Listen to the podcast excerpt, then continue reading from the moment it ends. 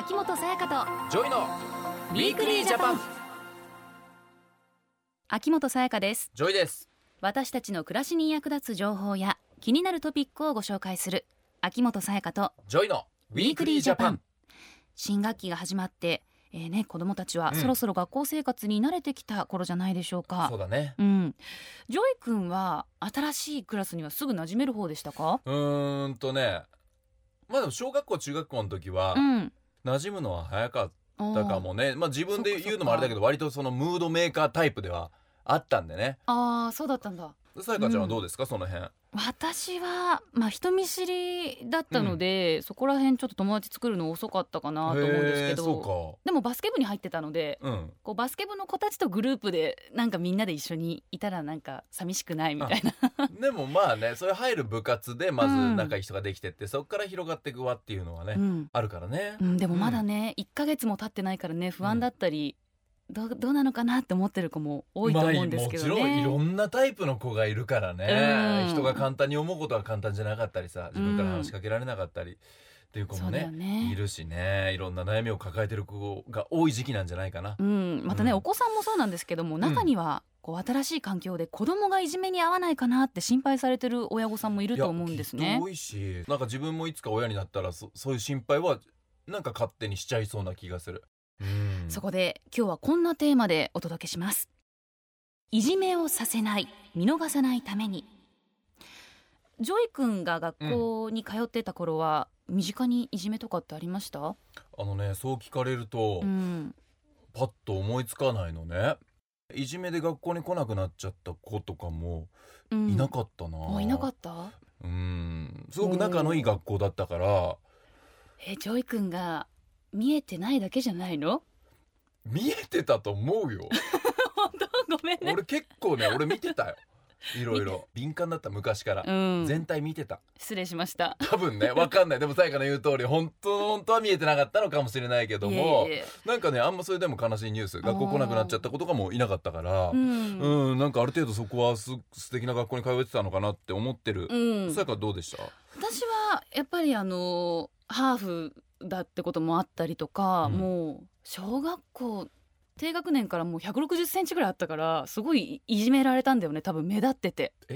でかくて、だからなんか上脇に画鋲入ってたりとかたまにあった。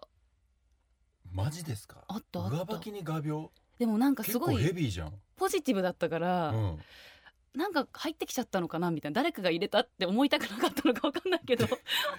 まあでもいじめって言っても幅がね広いというか、いろんなね、いじめがあるので、ちょっと街行く方にも聞いてみましょうか、はい、子どもの頃身近にいじめはありましたか？あったと思います。無視したり、なんか暴力的ないじめはなかったんですけど、無視とか一人省くとかはあったと思います。ありました。なんかインターネットのいじめ、例えばインスタグラムでフェイクのアカウントを作ってなんかいろいろ言うとか、その子の名前のなんか何々菌みたいな風に言って、なんかあんまり近づかないようにしたり、触ったものに菌がついたって言って離れたり、嫌だなって思ったけど自分が標的にされたくなかったから何もせず、なんかその加担もしないけどなんか何もしないみたいな感じでした。吹奏楽部だったんですけど、その子だけ合奏の時間教えてもらえないとか、なんかみんなで固まって喋ってるんだけど、その子だけ横にいてずっとその子の悪口こそこそ言ってるみたいなのがありました。嫌だなって思ってたけど、やっぱり自分がやられたこともあるし、なんか持ち回りじゃないけどターゲットになっちゃう子はいて、自分がターゲットじゃなくなっちゃうとほっとしてみんなの方に行っちゃう子はいるんですよね。いろんないじめがありますね。そうだね。私たち世代の時はまだ SNS そこまでなかったからね。だからそういった今これはすごく本当に SNS、インターネットの普及っていうのはもう大きないじめの要因というかね、ちょっとねちっこくできるようになったっていうかさ、直接じゃなくてさ、確かになんか言葉には出せないけど、お前何なんだよみたいなことを、じゃあみんなとのそのグループとかね、メールのグループだったら言えてしまうとかきっとあるじゃん。でその子をグループから外したりとかさ、ちょっとなんかね、より複雑になってるなと思う、まあ、あと学校が見えづらいよね、そういうものに対してはね。で、まあ、すごくあとインタビュー聞いてて気になったのは、自分が標的になりたくないから注意できない、傍観してるっていうのもあったね。でもその気持ちもさ、やっぱり どこか分かるよね、このもちろん止めたいけども止めることによって自分が言われ出すって、ね、こういうケースもきっと本当にね、あると思うから、だからみんなで止めれたらいいんだよね、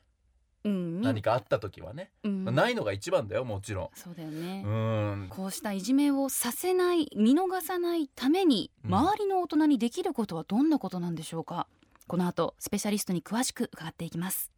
秋元彩香とジョイのウィークリージャパン。さてここからは法務省人権擁護局人権啓発課長の土手俊之さんと人権擁護委員の小林素子さんにお話を伺っていきます。よろしくお願いします。よろしくお願いします。今日はいじめをさせない、見逃さないためにをテーマにお二人にお話を伺っていきたいんですけれども、まずは人権擁護委員の小林さん、お願いします。はい、まず人権擁護委員についてご存じない方もいらっしゃると思いますので、はい、簡単にご説明します。お願いします。人権擁護委員とは、法務大臣の委嘱を受けて人権を尊重することの大切さを伝える啓発活動や、地域の皆様から人権相談を受け問題解決のお手伝いなどを行う民間ボランティアです、弁護士、元公務員、会社員などさまざまな分野の方々が人権擁護員として活動しています、現在、全国の市区町村で約14,000人の方々がいらっしゃいます。そんなに多いんですね。早速ですが、お二人に紹介したい作文があります、第38回全国中学生人権作文コンテストで法務事務次官賞を受賞した当時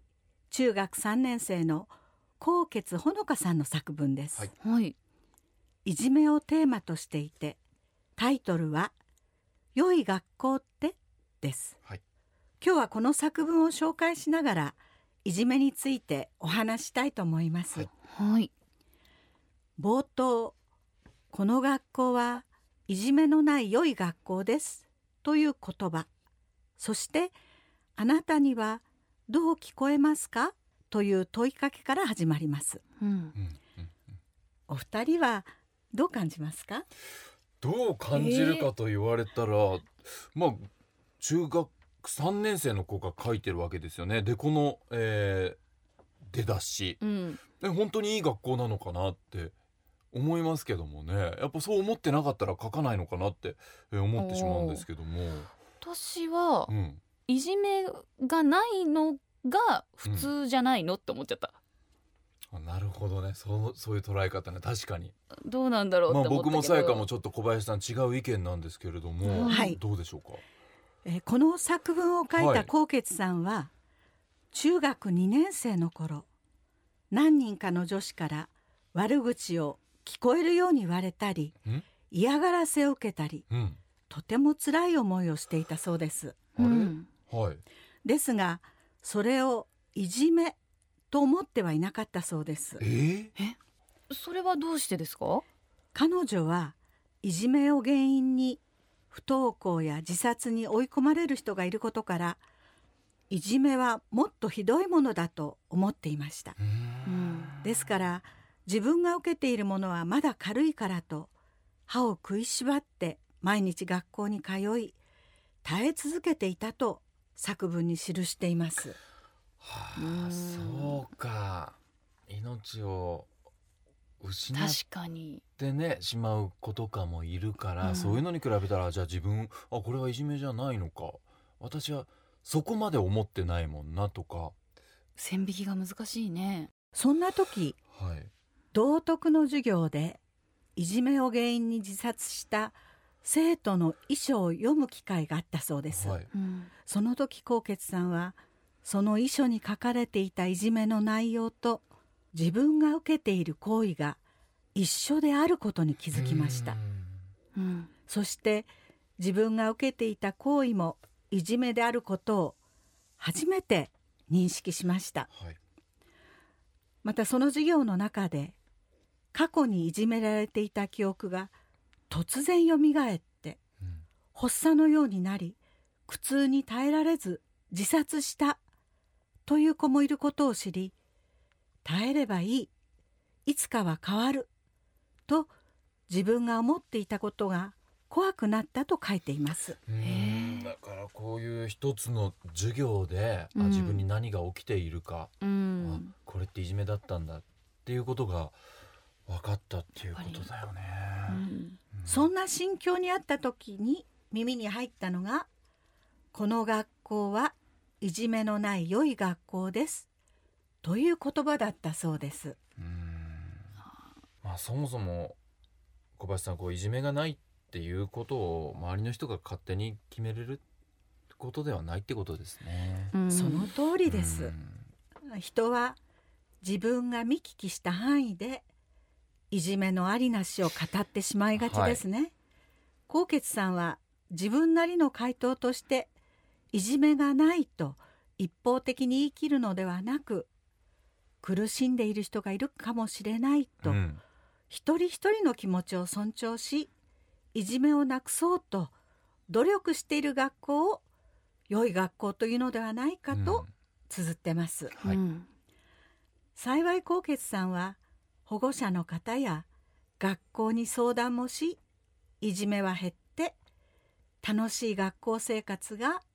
送れるようになったそうです、うん、あ、よかった。そうなったなら本当によかった。ただね、小林さんの今話を聞いてて、うん、俺冒頭でね、自分の学校はいじめなかったよって、うん、いい学校だったってことを、言ったんだけども、確かにそれはあくまでも俺がこう見聞きした範囲じゃないですか、うん、だから見えてない部分も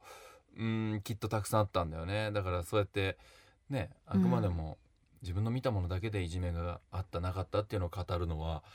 違ったのかなって今、うん、思った。やっぱり全部見えてたかって言ったらそうじゃないし、一人一人の心が分かっていたかって言われたら違うでしょ、うんうん、だからそこは反省だな、すごく、うん、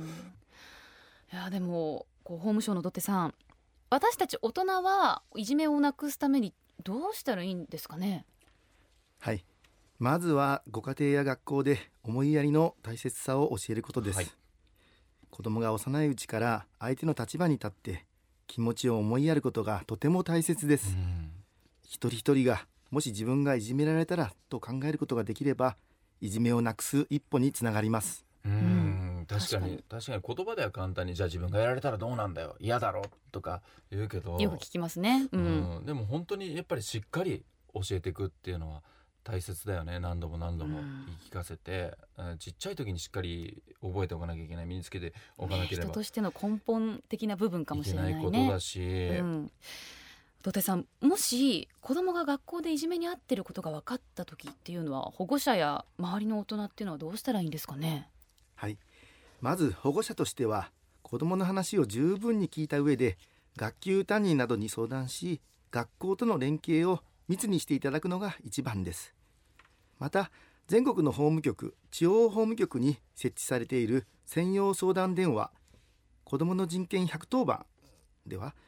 人権擁護委員や法務局の職員が相談に応じています。学校と保護者同士では解決できないことも、法務局が間に入ることで進展する場合があります。秘密は守ります。お困りの際は、子どもの人権110番にご相談ください。子どもの人権110番は全国共通フリーダイヤル 0120-007-110 ですね。子ども以外の周りの大人の方なども相談できるんですかね。はい、できます。あ、そうなんですね。では最後に人権擁護委員の小林さん、メッセージをお願いします。いじめの解消には、子どもたちの思いやりの心やいたわりの気持ちを育むことが大切です。日頃から子どもたちとコミュニケーションをとって、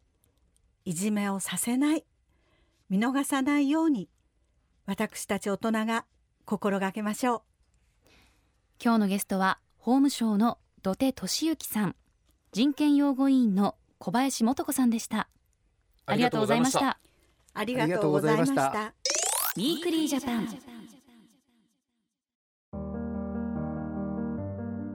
こんにちは、指原莉乃です。